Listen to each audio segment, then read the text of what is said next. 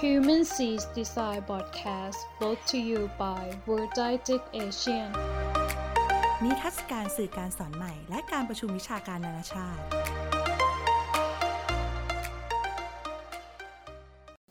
สวัสดีครับ ยินดีต้อนรับสู่ Human c i t y s i d e Podcast อีกครั้งนะครับคุณอยู่กับสกลทีระวรันยูนะครับวันนี้เราก็จะมารีวิวหนังสือนะครับ Engineering Psychology and Human Performance นะครับเขียนโดย Christopher Wicken นะครับ Justin Holland Simon Banbury แล้วก็ลาจาพาราซูลาแมนนะครับซึ่งบทนี้เราก็จะเป็นการรีวิวบทหลังๆ ขึ้นมาข้างหน้านะครับ บทนี้ก็คือเรื่องของ mental workload นะครับ state แล้วก็ and individual difference ฮะ cognitive and neuro ergonomic approach นะอันนี้ก็พูดถึงเรื่องของภาระทางจิตใจนะครับ เรื่องของความเครียดเรื่องของความแตกต่างระหว่างบุคคลนะครับ มีอยู่ประมาณ 3 เรื่องอยู่ในเรื่องเดียวนะในบทเดียวกันนะครับเราพูดถึงเรื่องของ neuro economic นะครับ neuro economic ก็คือการใช้เรื่องของกายศาสตร์ทางเรื่องของประสาทวิทยานี่แหละครับ เขาบอกว่าตัวของ mental workload นะฮะ mental workload เขาเรียกว่าพลังานด้านจิตใจนะครับ สามารถดูได้ตามปริมาณของงานหรือข้อจำกัดของ ความสามารถของสมองที่รับได้นะครับตรงนี้มันก็จะคล้ายกับเรื่องของพลังงานทางร่างกายนะครับ เราก็สามารถดูได้จากพลังงานที่กล้ามเนื้อเนี่ยสามารถรับได้ ถ้ามันรับได้เนี่ยมันก็จะไม่มี workload มาก แต่ว่าถ้ามันรับไม่ได้เนี่ยมันก็จะ over workload นะฮะก็จะมีสูงนะครับเขาบอกโมเดลของมีกราฟหนึ่งฮะเขาเรียก multiple resource model นะครับก็คือโมเดลที่ใช้ทรัพยากรที่ มากมากจากหลากหลายที่นะครับ ส่วนนี้จะพูดถึงปริมาณข้อจำกัดของการใช้พลังงานนะฮะถ้าเราพอเป็นกราฟเนี่ยเขาจะบอกว่ามันจะมีเส้นทรัพยากรที่ต้องการนะครับ ถ้าไม่มากเกินเนี่ยหมายความว่าต้องมีปริมาณความต้องการของทรัพยากรนี้มากพอที่จะทำให้มันเกิดเขาเขาจะมีสองส่วนนะครับ คือเป็น reserve capacity นะก็คือแบบว่าเขาสำรองปริมาณของการใช้ทรัพยากรกับอันหนึ่งถ้าถ้ามัน over มากเกินไปเนี่ยเขาจะมีเส้นสีแดงขีดนะครับเขาเรียก red line นะครับ มันก็จะเป็นการเขาเรียกว่า overload นะครับก็คือเราจะต้องใช้ทรัพยากรสูงนะครับยกตัวอย่างเช่นเหมือนกับเครื่องคอมพิวเตอร์นะครับถ้าเราเปิดซอฟต์แวร์ที่ใช้ทรัพยากรสูงพวกอย่างเช่นพวกเกี่ยวกับ rendering สามมิติเงี้ยหรือว่า render เกี่ยวกับหนังภาพยนตร์อย่างเงี้ยมันก็จะทำให้เครื่องร้อนนะพอเครื่องร้อนเสร็จก็จะทำงานหนักมากนะครับ อันนี้ก็คือ overload นะครับ ก็คือว่าทรัพยากรที่ ทำมาเนี่ยมันไม่พอนะครับเมมโมรีของคอมพิวเตอร์ไม่พอนะครับอันนี้มาพูดถึงเรื่องของอ่า workload นะครับในเรื่องเชิงของ overload เนี่ยเอ๊ะมันเกิดจากอะไรนะครับเรามาดูว่าจริง ๆ พลังงานเนี่ยบางอย่างเนี่ยมันค่อนข้างจะซับซ้อนนะครับ ส่วนหนึ่งที่เราเห็นได้คือเรื่องของ multitasking หรือว่าการทำงานหลายๆอย่างพร้อมกันในเวลาเดียวกันเนี่ยอย่างเช่นในขณะหนึ่งเนี่ยเราอาจจะนั่งทำงานคอมพิวเตอร์ไป แล้วก็โทรศัพท์คุยสายไปนะครับ ลักษณะเดียวกันเนี่ยเพราะปริมาณงานเนี่ยมันคือคือเราทำงานประมาณ 2-3 อย่างนะครับ ลักษณะเดียวกันเนี่ยถ้ายกตัวอย่างของปริมาณงานณเวลาเดียวกันเนี่ยเช่น เราบอกว่าเราขับรถไปแล้วเราเล่นมือถือไป อันนี้จะใช้ workload มากนะครับ แต่ถ้าบอกว่าถ้าขับรถไปฟังวิทยุไปเนี่ยจะใช้ workload น้อยเคยเคยสังเกตไหมว่าเออมันต่างกันเนื่องจากว่าเขาเรียกว่ามันต่าง modality นะคือการมองเห็นกับการฟังนะครับ ถ้าเราใช้การมองเห็นการมองเห็นเนี่ยก็จะเพิ่ม overload workload นะครับแต่ว่าถ้ามองเห็นนะกับการฟังเช่นขับรถคือการมองเห็นการฟังก็คือการฟังวิทยุนะมันก็จะ collaborativity เนี่ย workload เนี่ยก็จะน้อยลงนะครับคราวนี้วิธีการวัด mental workload เนี่ยเขาวัดกันยังไงนะครับ มันก็จะมีวิธีการวัดภาระงานทางจิตใจเนี่ยโดยจริงๆ มันสามารถวัดได้หลายแบบนะครับ อันแรกก็คือการวัดเชิงพฤติกรรมนะครับ อันนี้เขาบอกว่าเราจะตามดูประสิทธิภาพของการทำงานว่า มันเพิ่มขึ้นหรือลดลงหรือเปล่านะเช่นเราเคยอ่านหนังสือได้เร็วขนาดเร็วถึง 40 หน้าต่อวันนะแต่ถ้าวันไหนที่แบบมีงานเยอะมากอ่านได้แค่ประมาณ 20 หน้า หรือว่ามีความเครียดมากก็อ่านได้น้อยลงนะครับการวัดโดยใช้แบบสอบถามอีกอันหนึ่งเนี่ยก็เป็นที่นิยมกันนะเขาพูดถึงเรื่องของการแบบสอนที่ชื่อว่า NASA TLX Task Load Index นะอันนี้ก็คือแบบสอบถามนี้ทำมาจากองค์กร NASA เลยนะครับ แล้วก็ใช้ในการวัดพวกสเตตต่างๆนะครับ ตัว TLX เนี่ยใช้วัดมิติหลายมิตินะครับในเชิงของพลังงานทางจิตใจนะแล้วก็ร่างกายเวลานะครับประสิทธิภาพนะความพยายามการความกระวนกระวายนะซึ่งคำถามส่วนใหญ่เนี่ยจะวัดระดับการกระจายนะจากจากน้อยไปมากนะครับ เช่นถามว่าในการทำงานนี้คุณรู้สึกว่าใช้สมองทำงานมากน้อยอย่างไรนะครับ หรืองานที่ทำเนี่ยต้องใช้ร่างกายมากมาช่วยทำอย่างไรนะมากหรือเปล่านะครับ หรืองานที่ทำเนี่ยต้องเร่งรีบ หรือแข่งกับเวลามากน้อยเพียงใดนะครับ มีความสำเร็จเท่าไหร่นะครับ success เท่าไหร่นะฮะต้องใช้ความพยายามมากหรือเปล่านะครับ รู้สึกกระวนกระวายเครียดหรือลำคาญหรือเปล่านะครับ ตัวนี้ก็เป็นแบบสอบถามบางคนก็บอกเอ๊ะซึ่งจริงแบบสอบถามเนี่ยมันสามารถที่จะตอนนี้มันมีดาวน์โหลดใน App Store นะครับก็ NASA t a g โหลด Index หรือ TLX เนี่ยสามารถที่จะโหลดแล้วก็เล่นบน iPhone ได้ด้วยนะครับ แล้วก็ประเมินได้นะครับแล้วก็มาให้คะแนนออกมานะครับ ถ้ามันน้อยก็ก็จะดีนะเพราะว่ามันไม่ได้ดีมันทากเยอะ อันถัดมาก็คือเรื่องของ Neuro Ergonomic of Workload นะครับบางคนบอกว่าการวัดแบบสอบถามเนี่ยอาจจะมันไม่เที่ยงตรงนะ เพราะว่ามันขึ้นอยู่กับความรู้สึกของคนผู้ตอบณเวลานั้นนะครับ ดังนั้นเนี่ยจึงมีความพยายามที่จะวัดโดยเขาเรียกว่าวัดภาระด้านการยศาสตร์ประสาทสัมผัสหรือว่า Neuro Ergonomic แทนนะครับ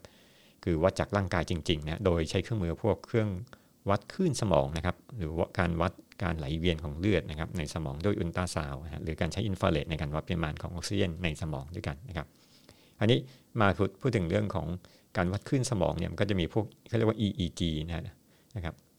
เป็นชื่อย่อของเขา ก็คือเขาเขาบอกว่าการวัดกิจกรรมคลื่นสมองเนี่ยมีวิธีการที่เขาเรียกว่าใช้วิธีการที่เรียกว่า n back นะครับ n นะครับหรือว่าจำนวนนะครับ แล้วก็นับถอยหลังนะครับ ก็คือการวัดโดยการจำจำนวนตัวตัว character หรือตัวอักษรนะครับสามตัวขึ้นไปแล้วก็ย้อนลงมานะครับอย่างเช่น n เท่ากับ n เท่ากับ3ฮะหรือ n เท่ากับ 2 ถ้า3หมายความว่าเราต้องจำ character 3 ตัวนะครับ n 2ก็ character 2 ตัวนะยิ่งจำมากเราก็รู้ว่าเออมันก็ตัวของ workload ก็เยอะนะครับยกตัวอย่างเช่น ถ้าผมมีตัวอักษร C G A C นะฮะคนจะต้องจำตัวอักษรหลังจาก C ลงมา 3 ตัวคืออะไรนะครับ เช่นก็คือตัวตัว C นะครับจำนะครับแล้วก็ตัว G ตัว A ตัว C นะครับ คราวนี้เขาบอกว่าการวัดกิจกรรมของตรงนี้เนี่ยเราสามารถรู้ได้ยังไงว่า เออมันวัดได้ผลนะก็จะมีวัดคลื่นพวกเทต้านะครับ ซึ่งเป็นคลื่นที่อยู่ในสมองเราประมาณ 4-7 เฮิร์ตนะครับ แล้วก็ตรงนี้สามารถวัดได้ว่ากิจกรรมในสมองเนี่ยมันใช้มากหรือเปล่านะโดยที่เราอาจจะดูพวกสีก็จะมีพวกสีคล้ายๆเป็น rainbow นะคือสีแดงเยอะมากก็แสดงว่าใช้ความจำหรือความเข้มข้นสูงนะครับคราวนี้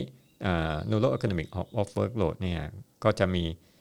อีกวิธีหนึ่งในการวัดก็คือวัดตาม pattern นะครับตามคลื่นสมองปกติเนี่ยคลื่นสมองมันจะเป็น patternอัลฟาเบต้าแกมมาอะไรต่างๆเนี่ยแต่ว่าตัวนี้เขาวัดโดยใช้เขาเรียกว่า event based event related potential หรือ ERP นะครับก็คือวัดคลื่นที่มี pattern เป็น P 300 มันคล้ายๆกับคลื่นนี่มันเหมือนคล้ายกราฟหุ้นฮะลงมาแล้วก็ขึ้นไปกระโดดขึ้นไปนะครับ อันนี้เขาเรียกว่า P 300นะครับก็สามารถที่จะวัดได้ หรือว่าอีกวิธีหนึ่งก็คือการวัดคลื่นหัวใจนะครับ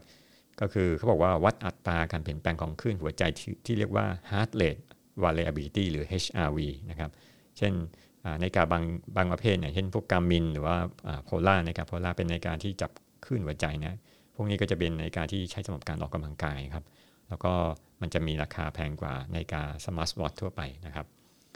อีกวิธีที่ใช้วัดก็คือการวัดที่สายตานะครับ เช่นการวัดขนาดของม่านตานะครับ ปกติลูกตาเราเนี่ยมันจะมีในตาสีดำหรือสีสีน้ำตาลอยู่นะครับ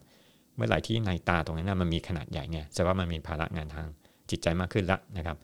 เพราะฉะนั้นเราสามารถใช้เครื่องมือติดตามสายตาหรือที่เขาเรียกว่า eye tagging นะครับ eye tagging ก็คืออมันสามารถรู้ว่าเรามองทางไหน อันนี้ก็ใช้สำหรับงานพวกโฆษณาก็ได้พวกอย่างเช่นเราเห็นป้ายเราอยากรู้ว่าคนมองจุดไหนบ้างก็ใช้ eye tagging นะครับ แล้วก็ถ้าเราจะวัดพวกนี้เนี่ยอาจจะใช้ eye tagging ที่มีมีรูปลักษณะที่สามารถเป็นลักษณะเป็นแว่นหรือเป็นหมวกนะทำให้เราสามารถติดตามการทำงานสายตาได้ในการทำงานนะครับซึ่งทักกิ้งพวกนี้ก็จะมีค่อนข้างราคาค่อนข้างจะแพงพอสมควรนะครับอย่างไม่เคยสึกไม่คนิกมันง่าย ๆ มาก คือการยิงอินฟราเรดเข้าไปที่ลูกในตา แล้วก็ดูว่าเขามองไปทางไหน แล้วก็คาลิเบตกับภาพวัตถุที่อยู่ข้างหน้านะครับ เพื่อจะให้มันดูว่ามันตรงกันนะครับ แล้วก็มีซอฟต์แวร์ในการประมวลผลนะครับ อันนี้มาพูดถึงเรื่องของผลลัพธ์ของอ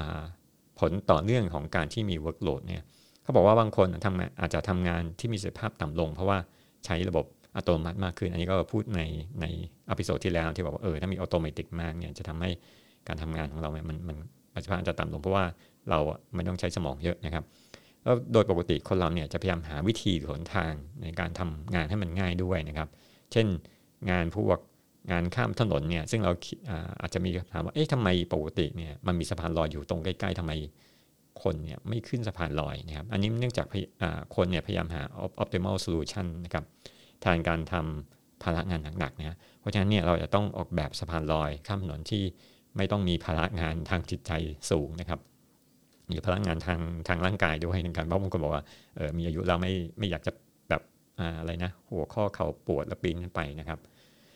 อันนี้ปกติแล้วงานบางอย่างเนี่ยต้องใช้ความพยายามในการทำที่แตกต่างกันนะถ้างานที่ท้าทายมากเนี่ยอาจจะเกิดภาระทางจิตใจสูงเนี่ยเช่น พวกงานพวกปีนเขานะหรืองานที่ต้องทำให้เสร็จอย่างรวดเร็วแรงสั้นนะครับ หรืองานที่ต้องคำนวณมากนะครับในขณะเดียวกันเนี่ยงานที่มีพลังงานจิตใจที่ต่ำเนี่ยก็ทำให้เบื่อหรือง่วงง่ายนะครับ เช่นงานพวกเฝ้ายามนะครับ เฝ้าดูห้องในคอนโทรลรูมนะครับ หรืองานที่แบบว่าอาจารย์ให้นักศึกษาทำแบบว่าแบบว่าทำเสร็จภายใน ไม่กี่วินาทีเนี่ยมันก็จะเป็นงานที่อาจจะเกิดความเบื่อหรือง่วงนอนนะครับ อันนี้มาพูดถึงเรื่องของความเครียดนะครับ สิ่งแล้วแล้วก็ประสิทธิภาพการทำงานของมนุษย์นะครับเขาบอกว่าจริงที่ทำให้คนเครียดเนี่ยเกิดจากประสบการณ์โดยตรงหรือทางอ้อมเนี่ยเช่นบางทีเนี่ยเราอาจจะมันอาจจะมาจากทางสภาพแวดล้อมภายนอกนะเช่นการสั่นสะเทือนนะครับเสียงดังแสงนะครับ ซึ่งทำให้เกิด ความรู้สึกกระวนกระวายนะยกตัวอย่างเช่น ถ้าเราไปทำงานบริเวณที่มีการก่อสร้างสูงเนี่ยเสียงดังมากๆ เราอาจจะไม่มีสมาธิในการทำงาน และเกิดความเครียดได้ง่ายกว่า ที่เงียบๆใช่ไหมฮะอันนี้มาดูถึงเรื่องของผลกระทบของความเครียดบ้างว่าเกิดอะไรบ้างนะครับยกอย่างเช่น สมมติเราขับรถเนี่ยปรากฏว่าพวงมาลัยมันสั่นเนี่ยก็คือเรื่องของการ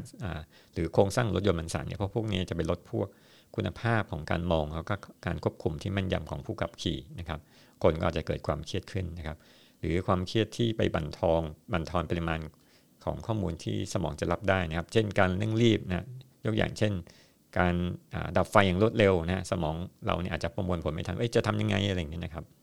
เสียงรบกวนหรือการหลดนอนก็จะทำให้กลไกภายในร่างกาย ไม่สมบูรณ์ด้วยเช่นกันเนี่ยอันนี้ก็จะเป็น stress effect นะครับ คือบางคนมีความเครียดมากก็จะอดนอนหรือว่านอนไม่ไม่สนิทนะครับ คราวนี้มาพูดถึงทฤษฎีที่ว่า arousal theory หรือว่าทฤษฎีเล้าอารมณ์นะครับทฤษฎีนี้พูดถึงเรื่องของการตื่นตัวนะวิธีการเนี่ยเขาบอกว่าบางอย่างเนี่ย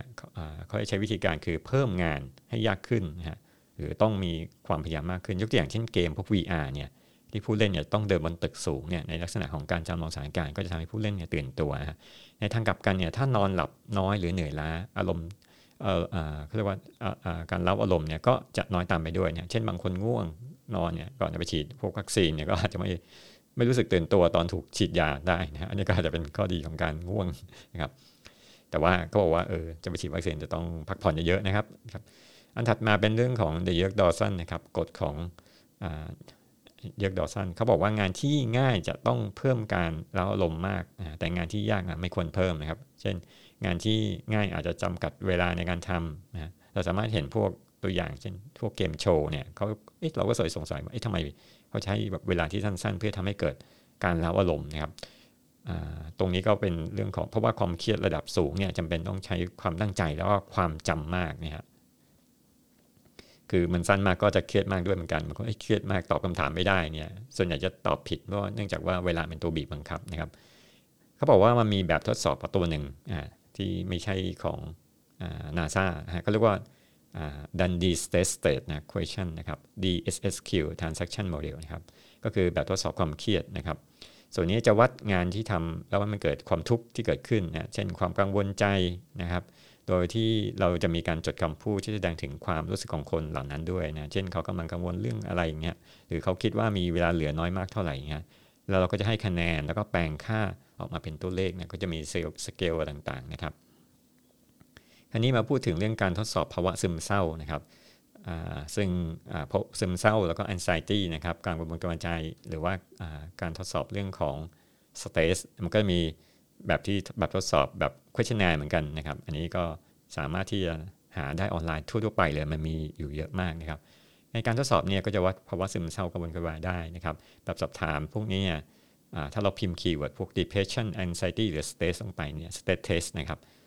ส่วนใหญ่เนี่ยเขาก็จะวัดแบบภาพรวมนะอาจจะไม่ได้เจาะจงงานใดงานหนึ่งโดยเฉพาะนะครับประสอบการวัดเหตุการณ์ช่วงนั้นเนี่ยเพราะตัวอย่างเนี่ยผมเคยวัดนักศึกษาคนหนึ่งเนี่ยเขาบอกว่าเธอรู้สึกเครียดเพราะดูผลจากคะแนนเนี่ยเป็นเพราะว่า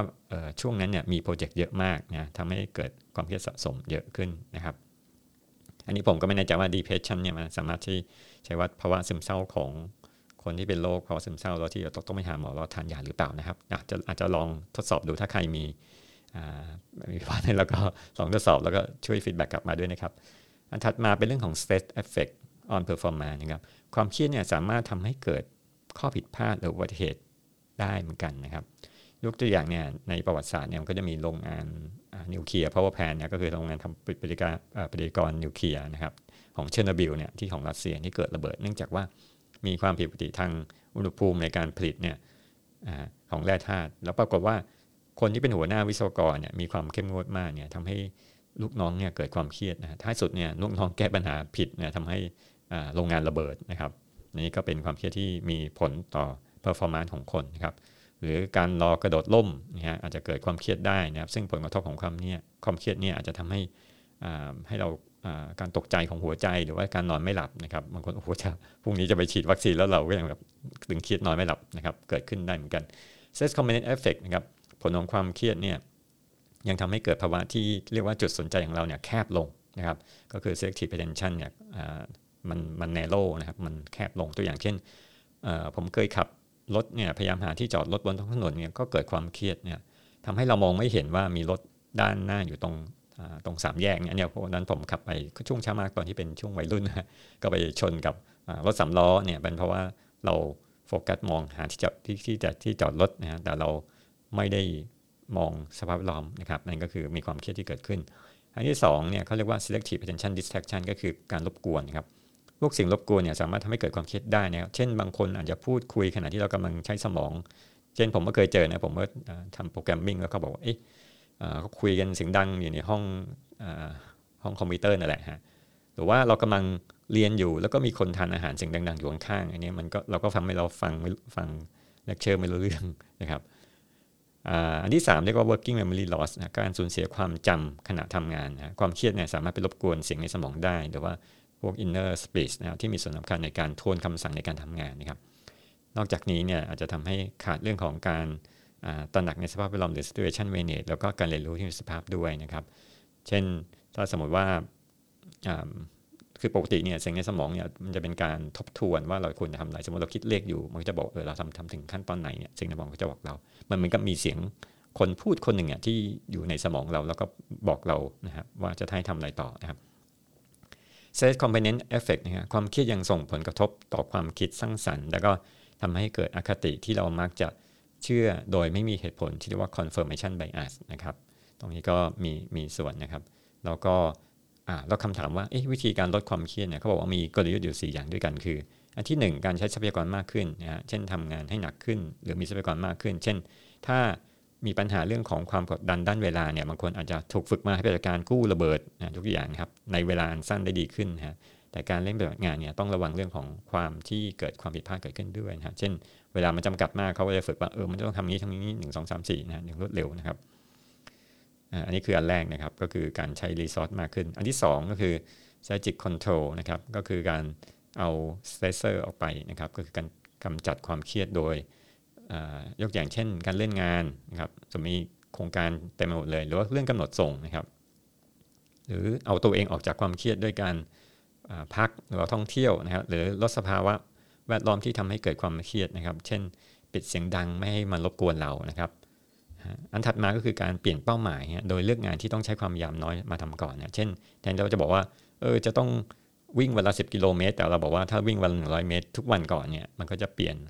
ความสเตรสลงไปครับ หรือดู nothing นะครับ คือไม่ทำอะไรความเครียดเลยหรือเพิกเฉยนะก็เป็นวิธีที่ดีเหมือนกันนะครับ set remediation นะครับ การลดความเครียดโดยการออกแบบนะครับอันนี้เขาบอกว่าในห้องควบคุมของนักบินอวกาศนี่ยยกตัวอย่างนาซาสมัยก่อนเนี่ยจะมีปุ่มหน้าจอหูจะเอาไปอวกาศอวกาศทีนึงนี่มีปุ่มเยอะมากนะครับเราก็ต้องควบคุมเยอะ แต่ว่าในปัจจุบันเนี่ยอย่างอย่างของ SpaceX เนี่ยมีแค่จอคอมพิวเตอร์นะฮะแล้วปุ่มแผงไม่กี่อันเนี่ยตรงนี้ก็จะช่วยเรื่องลดความเครียดเนื่องจากว่าข้อมูลมันไม่เยอะนะครับทำให้เราเนี่ยไม่ต้องใช้สมองในการประมวลผลวิชวลต่างๆ หรือภาพต่างๆ ที่มันอยู่หน้าเรานะครับ อีกวิธีหนึ่งก็คือการออกแบบกระบวนการสนับสนุนนะครับ โดยเฉพาะสถานการณ์ฉุกเฉินนะเช่นเราจะออกแบบวิธีการหนีออกจากเครื่องบินนะฮะเวลาที่เกิดอุบัติภัยนะครับ อันนี้เขาบอกว่าต้องมีวิธีการที่แน่ชัดด้วยอย่างเช่นตัวเครื่องมือคู่มือเนี่ยอาจจะออกแบบมาให้เข้าใจง่ายนะครับ แล้วก็มีคำสั่งให้ทำมากกว่าข้อความด้านลบเนี่ยยกอย่างเช่นเวลาที่กัปตันบอกว่าเออคุณจะต้องในสถานฉุกเฉินเนี่ยต้องไปทำนู่นทำนี่เนี่ยอาจจะเกิดความเครียดสับสนในการปฏิบัติงานต้องบอกว่าให้ลูกเรือให้ทำอะไรบ้าง 1 2 3 4 เลยนะครับนั่นก็จะลดความเครียด อีกวิธีหนึ่งก็คือคือการอบรมนะครับ การอบรมช่วยลดความเครียดได้ด้วยนะ เขาบอกว่าฐานในสหรัฐอเมริกาเนี่ยมีการจำลองสถานการณ์จริงว่าเกิดการต่อสู้นะในสามลบอย่างเช่นเกิดไปลบที่ภาคตะวันออกกลางนะครับ แล้วก็ต้องลำเลียงผู้ป่วยไปไปรักษาพยาบาลนะเช่นปั๊มหัวใจหรือหยุดเลือดนะครับ โดยเนี่ยเขาจะมีการแกล้งทำเสียงเหมือนกับเสียงคนร้องควญคางในสนามรบวิกวิกอะไรเงี้ยหรือว่าเสียงลูกกระสุนนะครับฐานที่ผ่านการฝึกอบรมพวกนี้เวลาเข้าสถานการณ์จริงเนี่ยก็จะไม่เกิดความเรื่องของสเตสนะเรื่องของ ความเครียดเกิดขึ้นนะครับวิธีอีกวิธีหนึ่งของการรวมคือการใช้เครื่องมือจำลองสถานการณ์พวก VR นะครับยกอย่างที่ที่มาเยดอนเนี่ยเขาก็จะมีอาจารย์ที่ก็ทำเรื่องแบบจำลอง VR นะครับเราใส่แว่นแล้วก็อยู่ในสถานการณ์ลำเลียงผู้เคราะห์ร้ายจากอุบัติเหตุเนี่ยเข้าสู่รถเทบาเนี่ยก็จะมีพวกคำถามนะครับในการเล่น VR เพื่อวัดความเครียดได้ด้วยนะครับ มาถึงส่วนสุดท้ายเนี่ยเขาเรียกว่า individual difference คือความแตกต่างของบุคคล อันนี้ก็อาจจะไม่ได้เกี่ยวกับความเครียดนะครับ แต่ว่าเป็นอีกท็อปิกหนึ่งที่น่าสนใจทีเดียวนะครับเขาบอกว่าความสามารถในการที่คนเราเนี่ยมันมีความแตกต่างกันในเรื่องของสมองนะครับความแล้วก็ทักษะนะครับอันแรกเนี่ยบางคนเนี่ยเขาเรียกว่าเรื่องของ time sharing บางคนมีความสามารถในการทำงาน 2 อย่างพร้อมกันนะครับทั้งนี้ขึ้นอยู่กับความจำขณะทำงานหรือ working memory หรือชาวปัญญาแบบดั้งเดิมนะหรือเรียกว่า fluid intelligence เดี๋ยวอันนี้เราจะพูดต่อไปว่า fluid intelligence คืออะไร แล้วก็อันถัดมาคือเรื่องของความเร็วในการเปลี่ยนจากงานแต่ละคนเนี่ยอาจจะไม่เหมือนกันนะครับ บางคนอาจจะจัดเวลาอ่านหนังสือได้ดีนะทำพอดแคสต์นะสิ่งพวกนี้ต้องฝึกฝนนะครับอย่างตัวอย่างอาจารย์นพดลเนี่ยโอ้โหท่านทำพอดแคสต์ทุกวันเลย แล้วก็ท่านอ่านหนังสือเยอะมากนะครับเพราะท่านฝึกเป็นประจำนะครับ แล้วก็อันหนึ่งเขาเรียกว่า malleable attention resource นะครับ คนบางคนเนี่ยมีพลังงานมากนะทำให้ ความพวก attention อะไรต่างๆเนี่ยมันมีความมั่นคงมากกว่าคนที่มีพลังงานน้อยฮะยกอย่างเช่นคนที่เป็นพวก hyper active เนี่ยก็จะแบบพลังงานไม่หมดนะครับแต่ละวัน คราวนี้เราเปรียบเทียบกันระหว่างความแตกต่างเรื่องของความจำนะครับในสมองด้วยส่วนหนึ่ง working memory เขาบอกว่าคนที่มีชาวปัญญาแบบดั้งเดิมหรือว่า fluid intelligence บางคนก็เรียกว่าปัญญาแบบลื่นไหลนะครับ กับอันนึงคือ crystallized intelligence คือเชาวน์ปัญญาแบบตกผลึกนะครับ ซึ่งความ fluid intelligence เนี่ยคือความสามารถทางสติปัญญาเนี่ยสามารถพลิกแพลงแก้ไขสถานการณ์ต่างๆ ที่พบเจอได้เหมือนของเหลวนะครับเขาบอกว่าคนกลุ่มเนี่ยก็คือไม่ต้องทุกจริงผมว่าทุกคนเลยฮะไม่ต้องเรียนมากไม่มีผลทางวัฒนธรรมเกิดขึ้นนะครับ แล้วก็แต่ว่าตัวของ fluid intelligence เนี่ยมันจะลดลงไปพร้อมกับอายุนะครับ ก็อาจจะคำนวณได้ช้าลงเมื่อตอนมีอายุเพิ่มขึ้นหรือคิดได้ช้าลงนะครับขณะที่ คิดเซลอินเทลเจนหรือชาวปัญญาแบบตกผลึกเนี่ยก็คือสามารถเชื่อมโยงองค์ความรู้นะฮะซึ่งส่วนใหญ่เนี่ยเกิดขึ้นกับการเรียนรู้และการศึกษานะฮะแล้วก็วัฒนธรรมนะครับคือคือมันต้องเรียนรู้ด้วยแหละมันถึงจะพัฒนาสติปัญญาด้านนี้นะครับความฉลาดแบบนี้เนี่ยจะเพิ่มขึ้นเมื่อเรียนรู้มากขึ้นนะครับ intelligence often increase นะครับอันถัดไปเป็นเรื่องของยีนนะครับหรือพันธุกรรมนะครับ เพราะว่าบางคนจะแตกต่างกันเนี่ย บางทีขึ้นอยู่ยีนเท่านี้เขาก็มีการวิเคราะห์ว่านักวิทยาศาสตร์ก็วิเคราะห์มันก็จะมียีนพวก C HRNA นะครับหรือ DBHG อะไรต่างๆเนี่ยที่ควบคุมเรื่องของนูโรทรานสมิเตอร์หรือว่าสารขึ้นสมานขึ้นโทษทีสารในสมองพวกโดฟามินโนเรพาลินอะไรต่างๆนะครับจะทำให้เกิดความแตกต่างนะครับของคนด้วยนะครับ ซึ่งความแตกต่างของคนเนี่ยก็มีผลเรื่องของ human factor ส่วนหนึ่งนะฮะก็คนทำไมถึงทำ อะไรที่ไม่เหมือนกันนะครับ อันนี้มาสุดนะครับแล้วก็เรื่องของการออกแบบของ individual difference เนี่ยควรจะคำนึงถึงด้วยนะครับว่า อย่างเช่นผู้สูงอายุควรจะออกแบบฟอนต์ตัวใหญ่อะไรเงี้ยมากกว่าฟอนต์ตัวเล็กนะครับเพราะก็อาจจะสายตาจะดีคายลงนะครับอันนี้พูดถึงว่าสรุปนะครับเขาบอกว่า mental workload เนี่ยมีความสัมพันธ์กับพวกความต้องการทรัพยากรดีมันแล้วก็งานด้วยนะครับ แล้วก็ วิธีการประเมินพวก mental workload อย่างที่บอก มันก็มีพวก objective measurement นะที่วัดทางโดยตรงทางร่างกายพวก EEG ERP นะครับสายตา หรือวัดทางหัวใจ ส่วน subjective assessment ก็มีพวกการทำพวก questionnaire แบบสอบถามต่างนี่ยพวก NASA TLX ต่างๆ นะครับแล้วก็ stress effect เนี่ยผลกระทบทาง stress เนี่ยมีทั้งปัจจัยภายนอกนะพวกเสียงพวกความร้อนนะครับแล้วก็ปัจจัยภายในพวกความกระวนกระวายนะครับ สเตสเนี่ยความเครียดเนี่ยสามารถที่จะส่งผลกระทบถึงความความตั้งใจของของมนุษย์ด้วยนะครับ แล้วก็อันสุดท้ายพูดถึงเรื่องของ endurance ความแตกต่างระหว่างบุคคลเนี่ยในการทำพวก multitasking ในทำงานต่างๆ หรือว่า working memory working memory หรือว่าความฉลาดเนี่ยแตกต่างกันนะรวมถึงเป็นอาจจะเป็นเพราะว่าพันธุกรรมด้วยส่วนหนึ่งครับ ครับวันนี้ก็ขอจบการรีวิวหนังสือ Engineering Psychology นะครับจิตวิทยาทางวิศวกรรม แล้วก็ Human Performance นะครับแล้วก็พบกันใหม่ในอพิโซดหน้าครับ สวัสดีครับ